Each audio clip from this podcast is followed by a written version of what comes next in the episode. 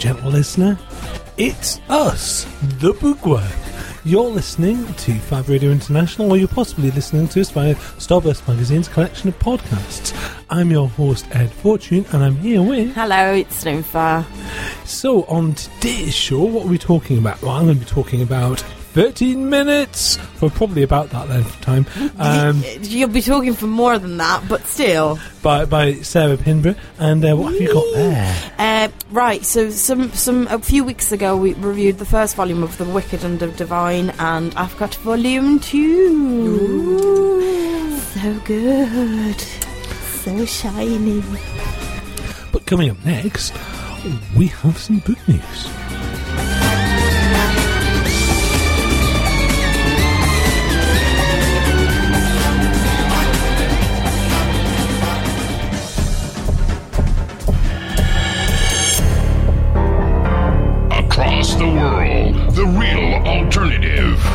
FabRadioInternational.com.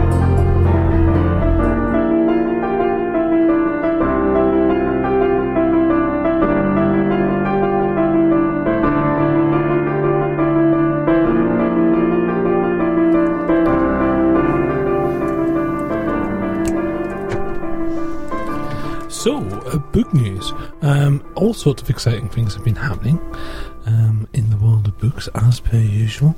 I had an adventure this week, actually, but You we'll did? get to that in a moment um, because that's for a future show potentially. Uh, first, first thing coming up: Joanne Harris has restored. Jo- Joanne, ha- Joanne Harris. Wording me there. Uh, wording, wording excellently. Joanne ha- Harris has withdrawn from festival over unreasonable demands. We've had Jo on the show before. Have you She- found out which festival this is yet? Um, no one has said, Right. but we can kind of guess by by looking at the, the shadows on the wall, sort of a thing. Um, but Is it, is it straw on, on how? well, obviously, we're not going to give too many hints because we don't have any money to be sued. So, yeah, but the station owners. oh, oh, yes, it, I need to thank us for that as well. No, no, let's let's not go there. Let's not. No. So Joanne, Joanne Harris has announced that she's pulling out of uh, a literature festival for the first time in her life um, because of the demanding contract terms. Some of the contract terms are just ridiculous, frankly. Um, so they were paying her fifty pounds, which is which is absolutely nothing for, for an appearance. I mean, you know, Fifty pounds to go and be there for like what two days? Fifty pounds plus expenses or fifty pounds included? it doesn't say, but I, I would assume expenses at least were covered. let's assume that there's at least you know expenses, food's covered, accommodations covered. Yeah. train travels covered. I mean, come on. Um, I mean, you know, we we are pretty much nobody, and we we try and avoid paying as much as we possibly can when we do an event as well. So you know, if you're Joanne Harris, Booker Prize winning, chocolate writing, award winning, amazingly lovely, incredibly talented author Joanne Harris. I mean, fifty quid is frankly an insult, and it's a credit to her that she's she she's, She originally said she uh, would. That she she said So she go on, what were the contract terms then?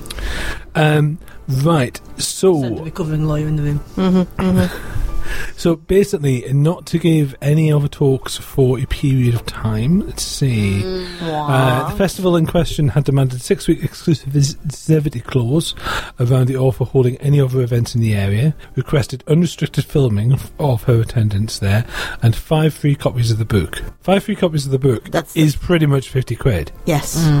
Um, all for the What's they princess. going to do with the book? all for Probably Princess put them on quid. some drawers and hand them out to people in um, goodie bags and stuff like that. Oh, I would imagine it would be like you. We'll get them signed and we'll give them away as some Yeah, part yeah. of promotion. Yeah. Because um, five books for goodie bags. I find, I have to say, I find six weeks restricted period to be very, very unreasonable. Yeah. Because to be fair, six weeks is like just over a month, and in a month you could be doing something nearby. Especially if you have a product out at that point. Absolutely, if you're doing a, I mean, a, a signing tour, you Yeah. will be around. It says in the area, doesn't it? Is that? Uh, I presume we don't know how that's defined. we don't know how that's defined, but Yeah. I, I mean, it's not uncommon to have. Say you're Sylvester McCoy, um, there, there will be a, an exclusivity clause, so you don't go, so you don't do Bolton Comic Con one week and Salford Comic Con the following week. Yeah, Uh, but- for those of you who aren't lucky enough to live in Manchester, that's two places that are literally right next door to each other in terms of town. Yeah, but you know, if if you tell me it, for the period of one week before and one week after, you know, we, we, we would ask that you give us this, those two weeks as an exclusive, so people will come to see you here. Two weeks I find reasonable. Six weeks I don't find very reasonable. Six, six weeks is unreasonable, and also there's a thing where offers a, diff- a different sort of celebrity. Mm-hmm. Because I, I could, I will never tire of seeing Joanne Harris. No, well, th- that's another thing as well. Just because, you know, three weeks ago I went to the bookstore and she was signing books there doesn't mean that I won't come and see her again in three weeks. Because, like you say, she's lovely, she's interesting, she's an author, she'll be doing maybe some talks, she'll be doing other exclusive stuff. So it doesn't take away. Writers are a different sort of beast, in my personal opinion, Yeah. to, to actors, in the sense that though you get some actors who will always deliver a different form of content every time they appear on a panel, there are certain, naming no Doctor Who pa- companions, who will always be telling the same story again and again and again. And that's fine, that's their job, that's what they're doing, that's Yeah. fine, that's what the fans want to hear. Yeah. But authors spend their entire day, their entire lives trading in words. They always have something interesting to say. That's their job. Yeah. Um, so it's it's brilliant when you've got something like Edge Lit, which is happening soon. and You got something like Edge Lit. There's a bunch of authors in a room, and it's always great fun. Yeah. I don't understand why authors don't get more work in that kind of domain. I know. Because some of them are quite shy, I suppose. Is the um, that is is also true. version. That is also true. Moving on, Yes. news-wise, uh, Pan Macmillan has acquired the four and five Invisible Library series books. Um, Genevieve Cogman's Invisible Library series has been picked up by Tor. Um, Bella Pagan, who is the commissioning editor for Tor, that's Pan Macmillan's science fiction and fantasy imprint, has bought the light right, right, possibly giggling as she does so because we we like the Invisible Library. We're rather fans. You've reviewed it, haven't you? Uh, Genevieve Cogman is lovely. Um, we had an awful lot of fun with these. Um, the books are set in a Victorian London. They're not really. I'm just reading this this bit of blurb. It says those books are set in a Victorian London. No, they're not. They're set in a pan-dimensional library that goes to every other part of, the, of reality where books can be found. If you are in the Invisible Library, you can get anywhere providing they've got books. And to be honest, why would you want to go anywhere that doesn't have books? I know. I mean, duh. True. True. Um, I mean, I mean, crazy as it is, we've brought books with us to, to the to the TARDIS that is a broadcasting studio this morning, and there are more books outside, and we will take some books home and leave some books here. Yes. And there are books, books everywhere, Books everywhere. Well, you can get. I mean, you can go via L-space. This is how we get to work in the morning. Uh, we our, our bookshelves. because it's better than the East Lancs Road. Uh, That that's a fair point. I mean, uh, the the Starburst Secret Thunderdome, which is where I live, um, it is stacked and stacked and stacked with books. And by the I time lived in Bookworm Towers. Well, Bookman Towers is adjacent. Um, that's, where the library's stored. Um, as we go from that library, we can travel in L-space to Starburst Towers, which also has plenty of books, and the Fab Radio TARDIS. If you're not familiar with the show, these are all buildings that we record the show at some point. Um, but anyway, going on about the Invisible Library, uh, the Burning Page will be out um, this Christmas, uh, which is the third book in the series, um, and the, there's going to be four and five. I'm hoping the series runs and runs. Um, I had a, a nice little chat with Charlie Stross um, about six months ago, Cool. and he's a fan of Genevieve's work as well. And he was saying that he was hoping the series would run and run, um, and he was kind of expecting it would as well. I understand that Genevieve was, was kind of, you know, hoping it would do so as well. So it's going to go past a trilogy and onto a, hopefully a series that will run and run um, because it's a great world. I actually want to roll dice in this world. Uh, world. I want to role play the Invisible Library because, come on, why not? You ma- magical words and all the rest of it. We'll start writing those rules then. Ooh, well, mm, okay. There's the challenge. If you're listening f- from Cubicle Seven, um, you're, you're you're stroking the bones. I've noticed. Uh, yes, I was just so so. so um, we've we've received copies of the Map of Bones by Francesca Haig, um, and it's it's in in um, advanced reader copy format. So I'm, I'm like looking at it, going, "Oh, precious, precious, you're so pretty." So I was just um, I was just going through the blurb just to sort of have a peek at what happens next. We will review that at some point. Yeah, we, soon. we probably probably will. Um, but just if, if if you don't know, um, Um, the the Fire Sermon was the first book in the series um, by Francesca Higgins, published by Harper Voyager, and the second book is there a release date? Um, I believe it's Aprilish. Is Aprilish, Aprilish. Um, That's very vague. yes, um, we'll probably give a, a proper. Um, I received the Fireman recently. Uh, Oh. Talking talking of books coming through, um, Joe Hill's the Fireman. By heck, is he like his father? oh my word, that's a big book. yeah, Um, and it's also a cracking read. I've already started on it because it's going to take me a bit of a run up.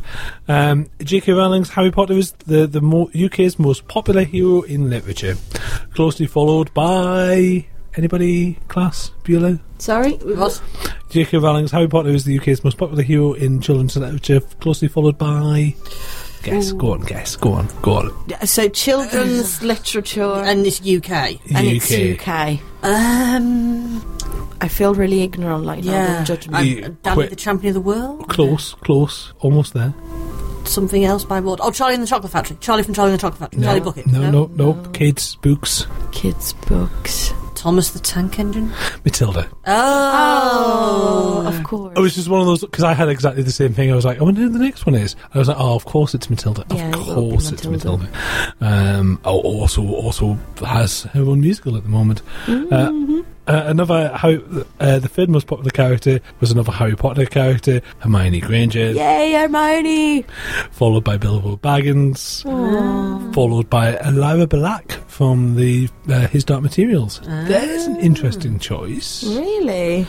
Um, uh, Jo March from Little Woman beat Yay. beat Kate, Katniss E- Everdeen to to uh, on the on the tables. Are those that- two? Are those two UK? No, that they're, no. they're, they're US, Yeah. both of them. Uh, that, that's where it starts getting a little bit interesting, doesn't it? We need to- yeah, but uh, like, like it's a UK poll, I think. it's Ah, a UK poll. Oh, okay. That was unclear to me. From the- the Okay, initial- so it's a UK poll of children's books, heroes up to young adult. I'm guessing because Katniss Everdeen is more. More it's not adult. exactly. Little Woman's not exactly. Um, you'd be surprised. I read Little Women when I was six, and I've read it about 132 times in my life. I am not exaggerating. I would read it and finish it and start it again for many years. I love it when you find a book like that. I didn't finish. Oh, I don't, think, I don't think I've read about the first chapter and a half. I've read all of the books in the series because obviously it's not just Little Women. There's a there's a set, there's a um, a set of them uh, that follow the, the sisters throughout their lives and then their children. Ooh. Um, and it's and it it just it it it defined my life. I would not be the woman I am today if it wasn't for Jo March. So hang on, did you read that in Italian or in in English? Both. Oh, okay. Is, I it, read is it it- very different? No. I'm guessing there must be some sort of translation. Or. No, it's it's actually in terms of translation is one of the books that's closest in in in literally word by word because I remember when I first moved to the UK and I'd only read it in Italian, I watched Little Women in English and I could pretty much quote it in English just by translating what I knew in Italian. One of my early nerd moments as a kid, I can't remember how old I would have been, I would have been maybe eight, is um, I made a Don Quixote joke. and the teacher laughed and no one else did. Because no one had a clue what I was talking about. apart from the teacher. apart from the teacher who, who, who'd read it. Um, But yeah, Jo March would come higher in my in my um, list as well because obviously, you know, when I was little, I wanted to be Jo. I wonder where Sancho Panza would be in my pantheon. Sancho Panza. Mm, don't know. Sidekick, fairly famous, but. But mm. but but he's to me He's fun. To, to me he's the more interesting. Uh, Oh, absolutely, Because really, you know, he's the hero of he the story. the story. He's, he's great. because, Uh, you know, Don Quixote, it's not. But, but anyway, um, uh, other characters include uh, Paddington Bear oh. and Winnie the Pooh. oh. No sign of Rupert the Bear, but that's probably because of those trousers. Well, they're on a mistake. they are a mistake. We Uh, don't judge people. Apparently, But, but, we, but we're judging Rupert the Bear's trousers. but we were right, judged frankly. the best trousers, but no. apparently Dolores Umbridge was um, beat Voldemort as well. Wow. which which is fair, I think, because she's awful. She is she is she is. I think when you meet Harry Potter fans and you're like, so who's the biggest villain in the book? And they're like, well, duh, obviously Voldemort. No. I really I hate Dolores Umbridge. Umbridge. Uh, no, Dolores is just like because she's so real. Uh, because Voldemort's a cartoon monster, Yeah, and he's he's he's the dragon at the end of the novel. yeah. Vol- she's she's like evil incarnate, it- but she's just a woman. Yeah, she's a witch, but she's a woman. Vol- Voldemort Voldemort is the dragon. Mm. He's he's this creature. He's this monster. He's inhuman, Mm. and he's obviously evil. Whereas Dolores Umbridge could be next to you on the bus. Oh yeah, yeah, and it, that's that's the, like the the terrifying part. Is she's just so real, and what she does is something that anybody could do, whether you're a witch or a muggle. Yeah, It's awful. casual casual ignorance and destruction and evil. Yes. and we'll avoid talking about politics. Um, is, is Anne of Green Gables there? Because that, that would have been like high on my list as well. and Shirley of Anna Green Gables is. Yay. None of the characters from uh, any of the C.S. Lewis books are there, Hmm? which I find interesting because I adored the C.S. Lewis books. And was a kid. also, you know, th those movies. yes. Anyways, Um, I, I think we we we should get on and do some book let's let's talk about books, baby.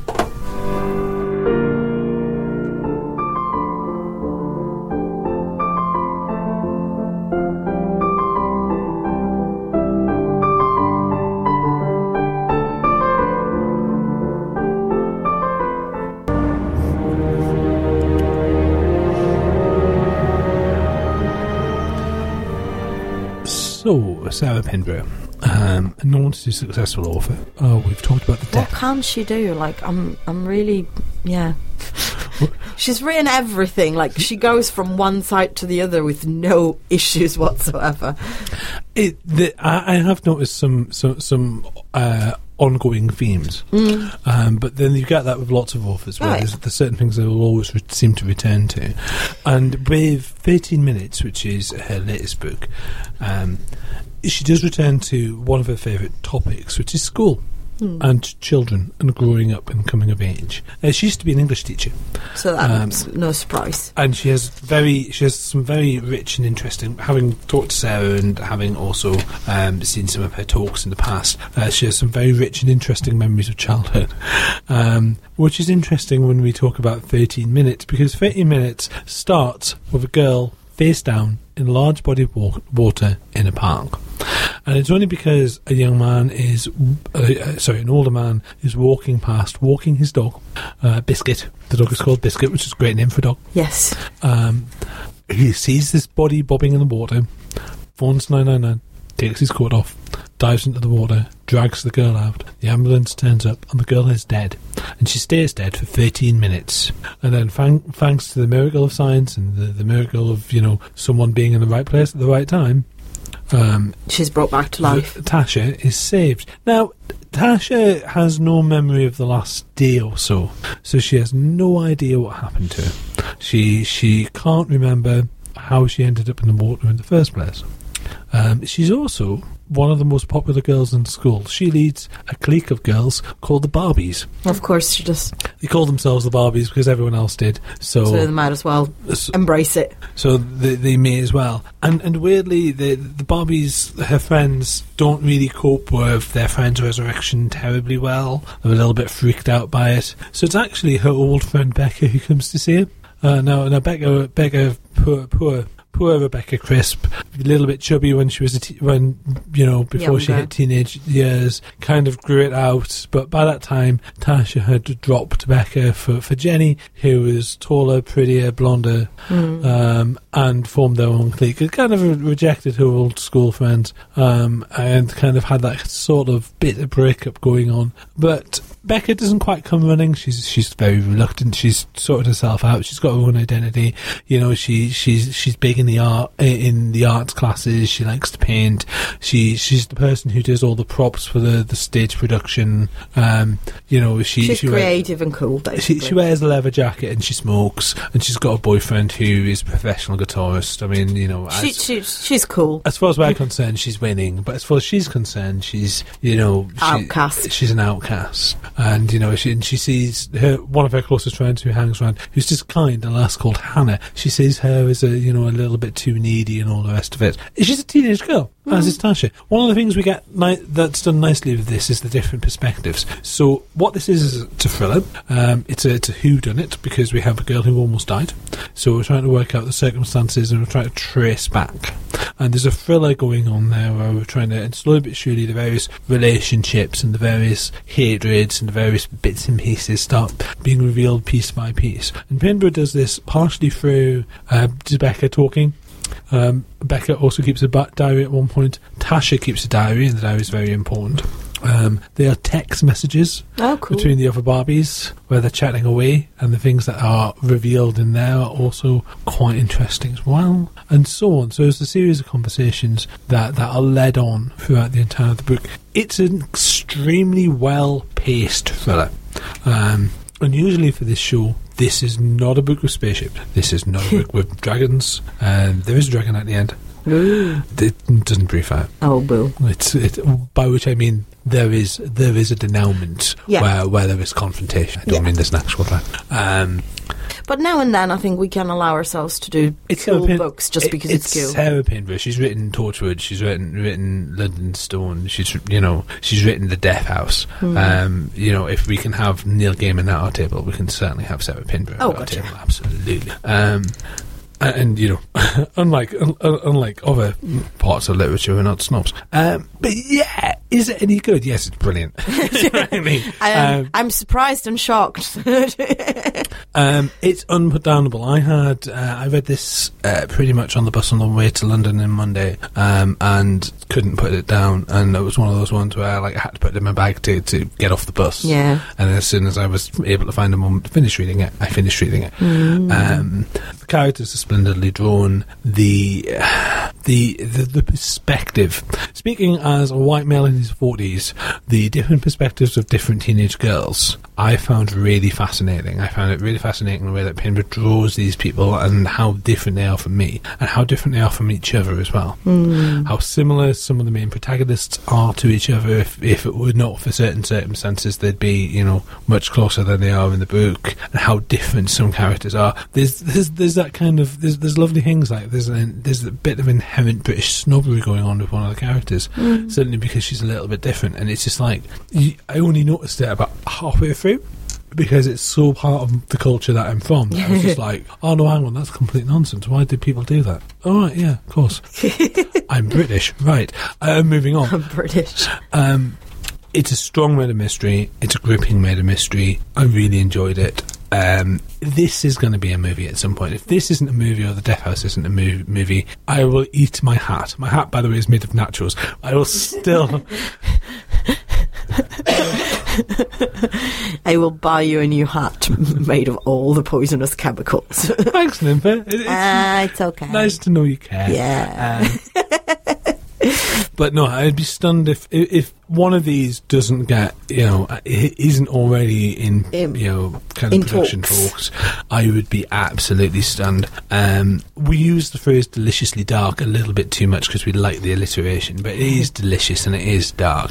Um, dangerous liaisons, but with British comprehensive teenagers, not really. But you know, you're in the, the right sort of territory. so a bit of cruel intentions there. A little bit, but again, you're in the right territory, but it's not the not the same story. You're you're in you're in heading towards the same sort of high school bitchiness. Heathers again, you're in the right territory, um, but you you it's not the same story. No, Um, but you wouldn't want to read the same You story. want to You'd read want to read this one.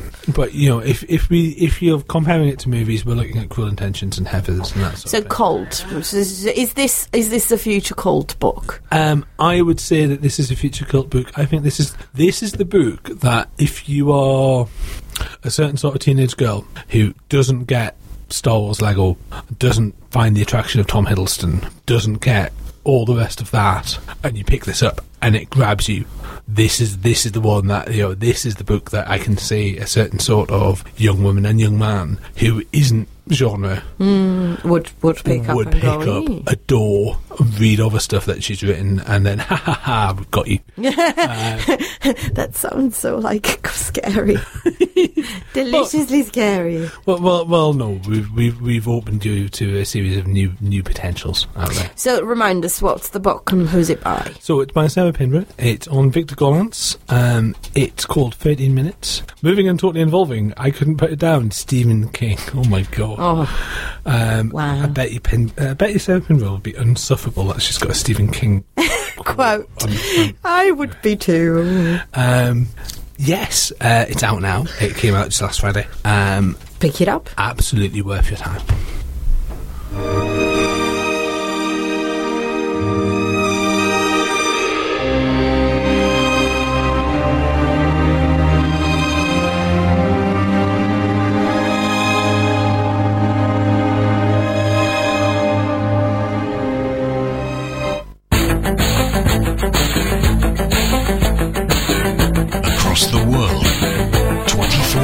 A day.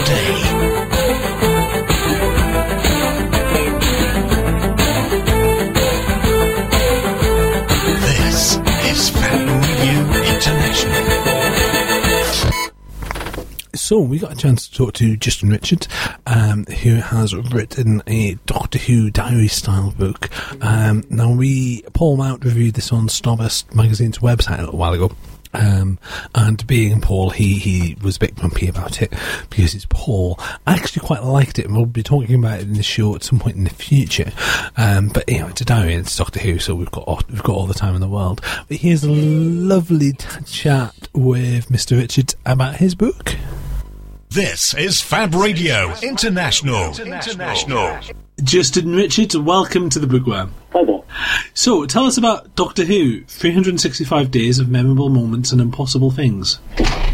Uh, well, it's a fairly chunky book, actually, bigger than I thought it was going to be, um, which basically gives a, a, feature article about some aspect of Doctor Who for each day of the year. It's called 365, but in fact, we do February the 29th as well, so it's actually 366, so we're lying on the cover, I think. Um, so yeah, there's a there's a feature article on each day, which is usually uh, related to something in Doctor Who mythos that happened on that day, and then there's also a, a list of other relevant Doctor Who events for the day, like you know why episodes were broadcast and that sort of thing. How is creating a book like this different from creating, say, fiction or something something similar? Um, it's, well, it's very different from fiction, although the um, the articles are all uh, about fictional aspects of Doctor Who, but it's sort of, I guess it's closer to doing, doing history, except the history isn't real. Um, yeah, and, uh, and they're quite, they're relatively short pieces, so it's more like doing feature articles for a magazine, I guess, in this case. Were you not tempted to go the 500 year diary route? I suppose we could have done it. It just seemed nice to do something for each day of the year that's a, a, it keeps it fairly compact as well. With 500 years, it's difficult to know uh, what to put in, what to leave out. Your your your list of things that you've produced for Doctor Who is quite long and quite uh, quite substantial. Um, and I'm going to ask that terrible question: What were your favourite Doctor Who projects so far?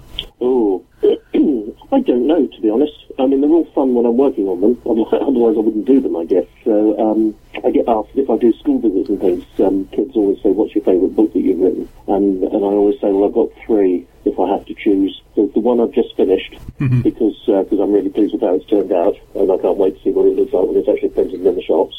There's the one I'm working on at the moment because uh, I'm having such fun with it, and there's the one I'm going to do next because even if I don't know what it is yet, I'm I'm excited and can't wait to start.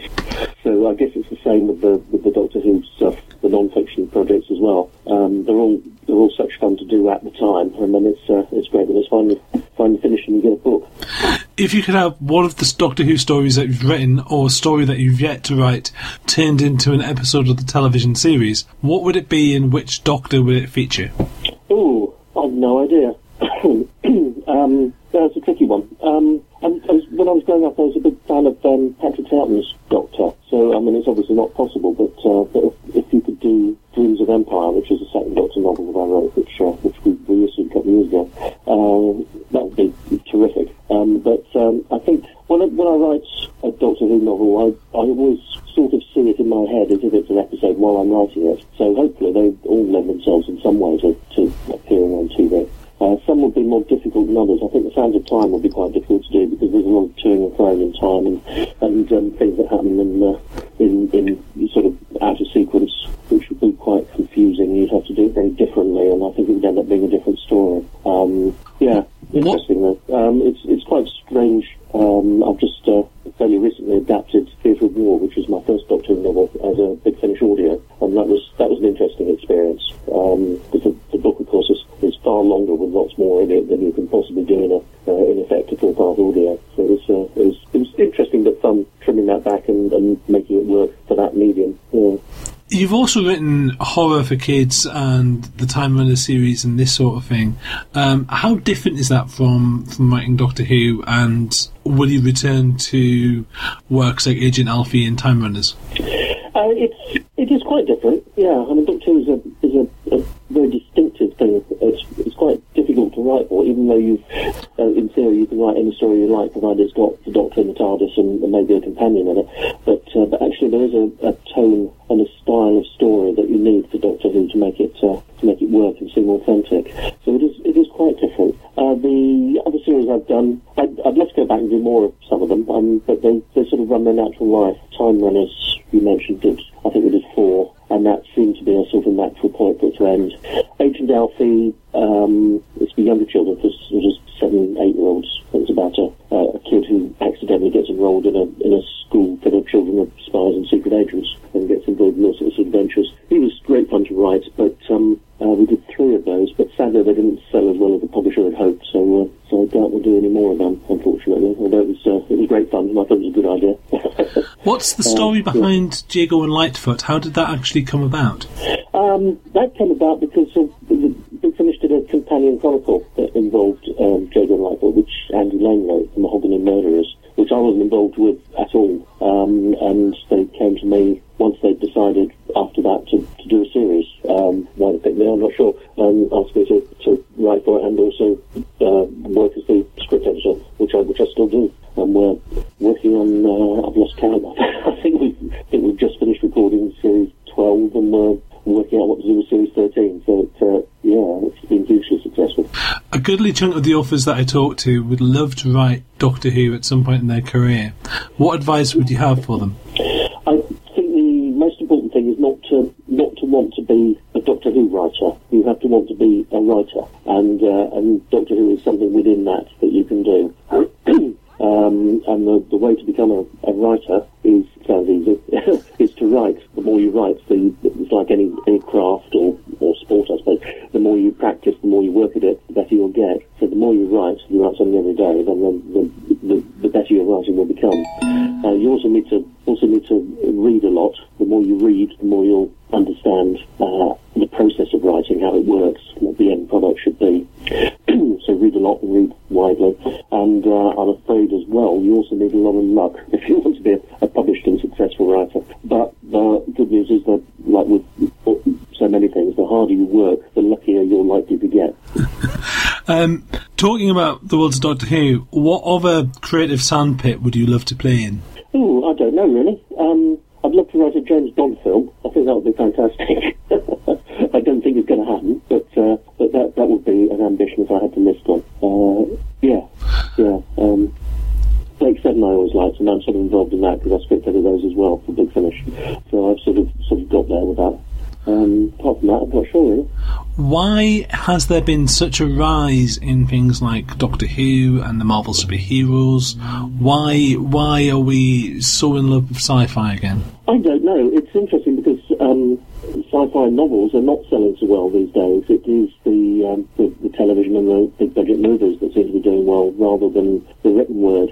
Um, why that is, I don't know. Maybe we just live in a world at the moment where where we need some form of escapism because uh, because there's so many nasty and horrible things going on. We need somewhere to, to escape to uh, through through the the medium of film and, and of TV.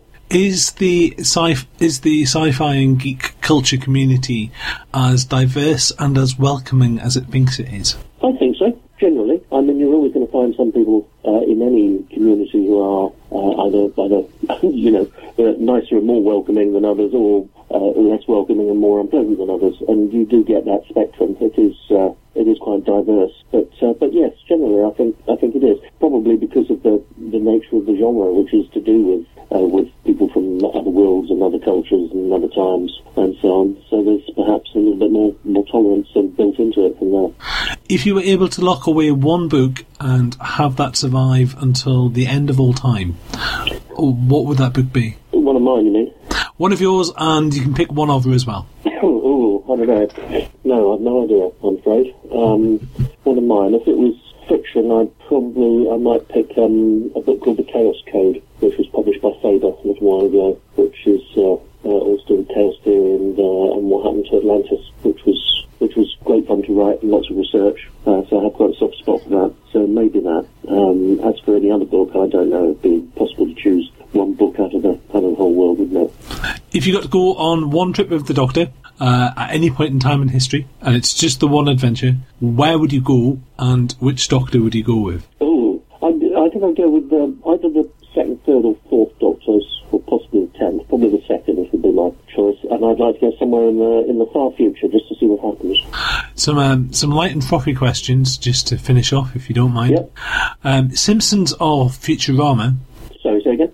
Simpsons or Futurama? Oh, um, I don't know. Really, Futurama. I don't. Daleks or Cybermen? Daleks, TARDISes or Sidrats?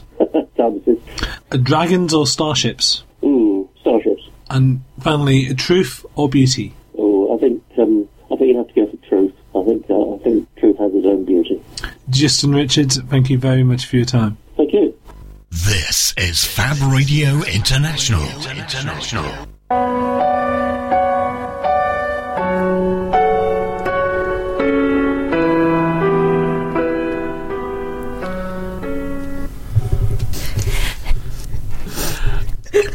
Never appears to have a fit of the giggles, I have a bit of the giggles. which is interesting because we're about to talk about. The- Well, we're about to talk about.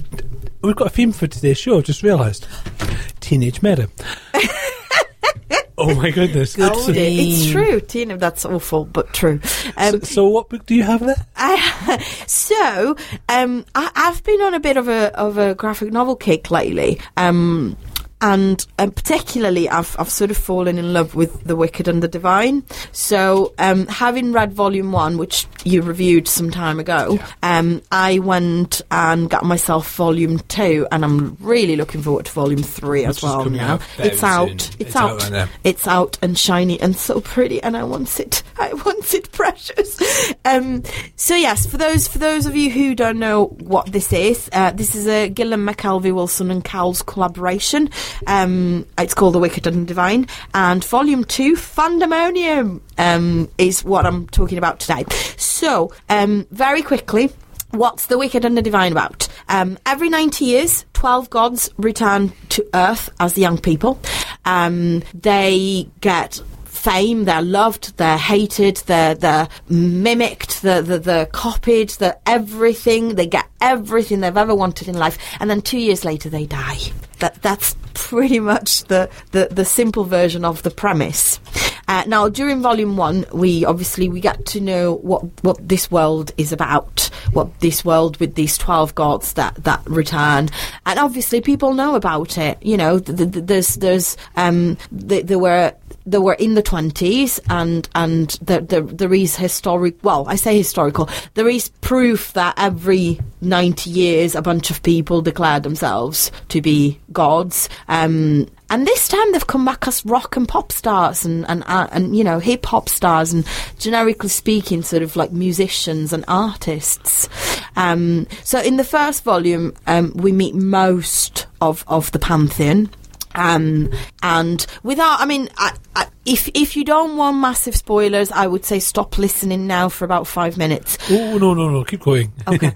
but um, because the third volume is now out, I feel quite comfortable in talking about the other two. I think the character design is worth mentioning, and when we say pop stars, so Lucifer looks like Bowie. Oh yeah, Lucifer's Bowie, Minerva. Amaterasu is Florence and the Machine. Um, there's there's sort of like a young, um, moody Justin Bieber-ish kind of Minerva. Um, Isn't Minerva, isn't Minerva Elton John with the oh yeah, yeah. I suppose it is the more big like glasses big and glasses and the and the moodiness and the and the I'm very young and she's she's very very young, isn't she? Um, there's um. Tar- Tara's sort of tar- uh, is sort of Uh, Sakhmet is Rihanna, basically. Yeah. It's pretty much Rihanna. Um, and, and yeah, all of them are styled in the fashion of mega stars that have touched the lives of people in the last, you know, three, four decades. the Morrigan is every female goth star. Oh my god, the Morrigan! I just, I, f- I flipping love the Morrigan so hard. Uh, and and you know, um, Baphomet is basically every every sort of like gritty heavy metal rock star, uh, ma- uh, sort of male performer. Um, that this this it's, it's just And Baal's just hot, if memory serves. Baal's like hip hop R and B. Very very yes, I'm hot. Everybody wants me. So plot, plot, plot. So the plot is, you know, the, the people. Some people believe these guys are, in fact, gods. Some people believe that there's some sort of conspiracy. There's people that have spent their lives trying to figure it out this this godly riddle. Um, and then there's Ananke, who is this old woman who who is a god, but it's not quite. And she's there for when the gods reawaken and helps them sort of step into their new lives and guides them and makes sure that, you know, they're not. Because they're gods, you know, they could just go, oh, we now rule the world, but they're not allowed.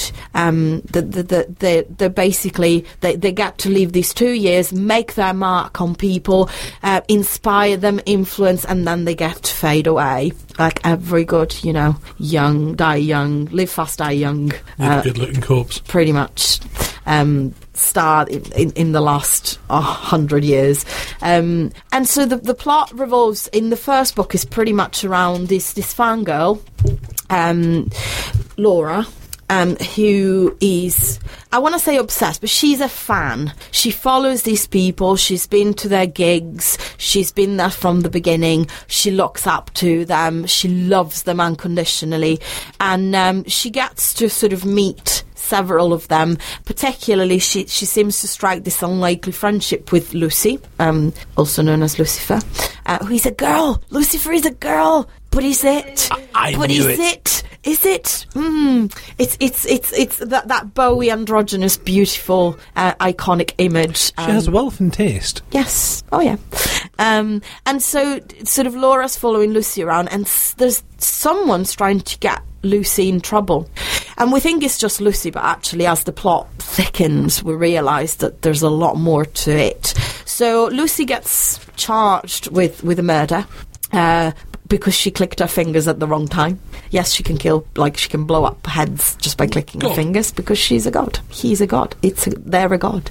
Um, and um, and yeah, and so so like Laura believes that there's there's more to this than than than it appears, but things get really really wrong and everything collapses, and then um, Ananke has to sort of intervene to protect the godly legacy of the pantheon.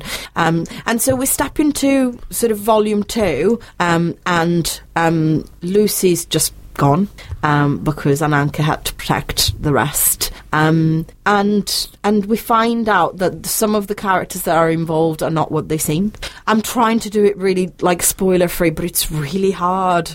Uh, There's a murder mystery element because Pretty much. you're saying Ananke has to protect the rest, but Ananke's quite relieved that Lucy goes. Oh yeah, Uh, absolutely. and there's still a whole there's still a whole kind of mystery element to because we're not entirely sure No, what's we going don't. on We don't uh, know who's trying to like frame these gods for for random acts of godliness and killing people. Um, we we're not quite sure. I mean, there- there's or they could just be naughty. Oh, they could just be naughty. They could. It could be Suzanne. But th- there is, there is, as you say, an element of murder mystery about it. Like who'd done it? Who, what, what's going on in the background? And then it just gets even better because, like, there's more gods, and you were told there's only twelve, but actually, when you start counting, not just twelve. I mean, you don't know why, and I really want to know why. Uh, don't we, you want to know why? we meet Woden, don't we? Yes, we mean, Woden's just weird. Like he's he's this electronic sort of like Pet Shop Boys. Daft Punk. Daft Punk em- embodiment um, with his Valkyries, and, and it's just He's weird. Th- There, there is something. There is something awfully, awfully wrong about Wotan, and hmm. and you, you sit there. It's one of the fun things about I find about the Wicked and the Divine is you sit there and you go, well, I know Wotan, I know Woden, I know Odin, I know I know that pantheon, I know that story. Hmm. Which version of the myth is Is this- Kieron and Jamie, or Kieron and Jamie Drawing from. drawing from literally in Jimmy McKelvie because he's the artist. Would yeah. Where where's he drawing drawing What- this from? yeah. that's the one of the the god convention in it, isn't it? Yes, it's, it's basically this massive convention, fandom convention, where all of the fans and the gods are in the same place, and they have like a city with like they have their own hotel and their own spa, and it's It's London Expo. Hmm. It's it's literally the London Expo. and it's really cool because actually you get a map of it with all the notes made by by Laura as she goes around, Which is the London Expo, which for me, because there's a, uh, I believe Jamie does a drawing of the expo itself. Yeah. And for me, it's like, and there's a there's a picture of Laura on the DLR, which is what you take to get. Because when when I've been, because, because I'm a humble journalist, Mm-hmm. um, I don't really get to live on the boat. I don't really get to live like when when something's happening. I don't get to live in the expo area. And the London Expo has like there's a yacht that you can stay on. There's a there's a five star hotel that you can stay on. But if you're me, there's a youth hostel and a DLR like, that you take, or you stay over with a friend. Um, and there's this great thing where she's on the the, the tr- train. She's clearly you know staying at her parents and then going back to the whole thing. And you get a map of the the, the whole you place. do, and you do. The other thing that you get. ha- having been there, I, I it felt so real. Hmm. Um, It's it's really well drawn and, and really interesting. Um, I was just flicking through the pages because you know this is not only a really incredibly in, sort of interesting story, it's also so pretty.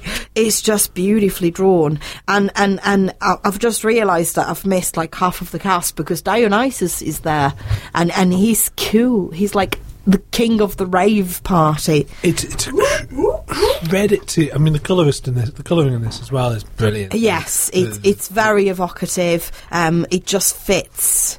Uh, I think a good way to describe it is if you've ever seen well done club flyers, then some of the pages. So when they're at the when they're at the dance dance off, uh, the, the dance party, um, the the colorist has sat down and gone, "I'm going to make this look like you know a Ministry of Sound flyer." Pretty much. and it, you you turn the page and you're like, oh my god, that, that we're at the London Fanfion uh, page, and that looks like I mean it's a gorgeous piece of design in the sense that what they've done is they've taken a London Expo map and they've they've made it look fun and amazing and weird, but partially this reminds me of.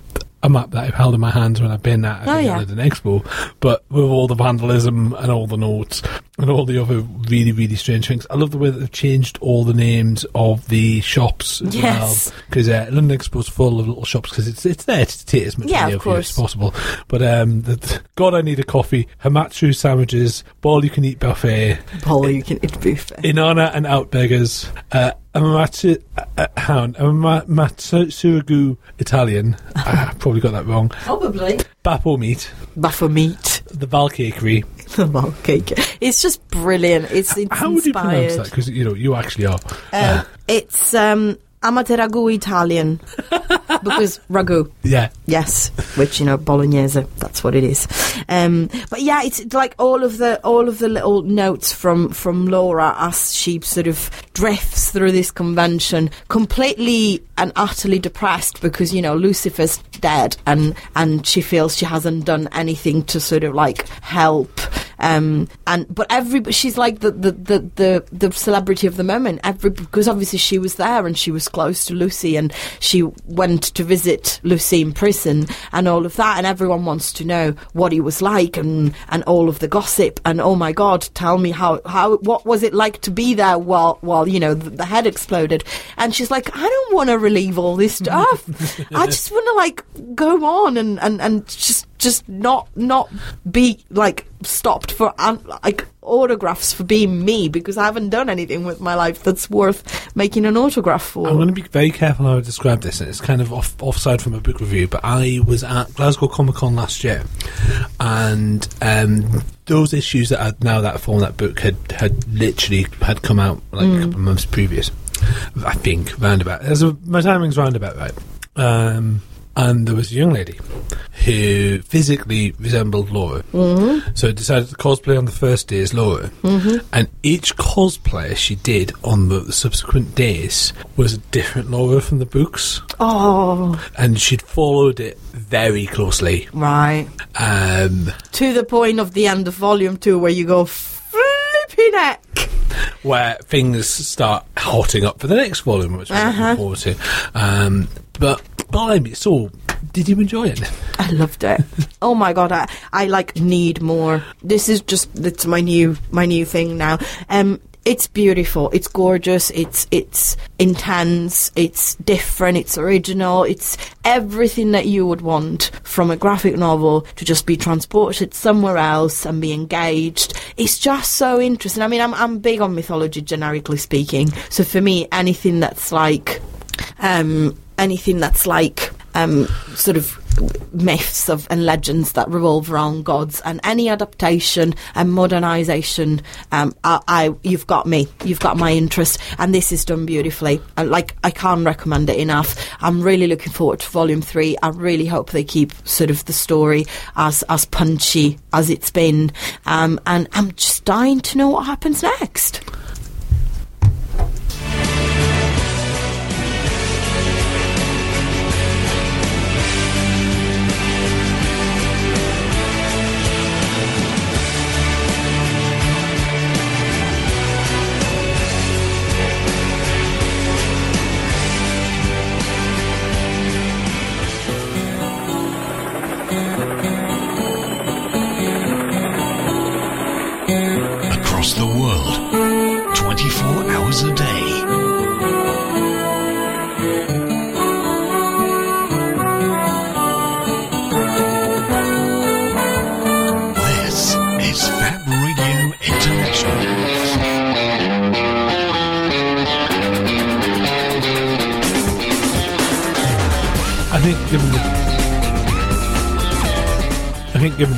the theme today's show, I think we'll skip straight to the end.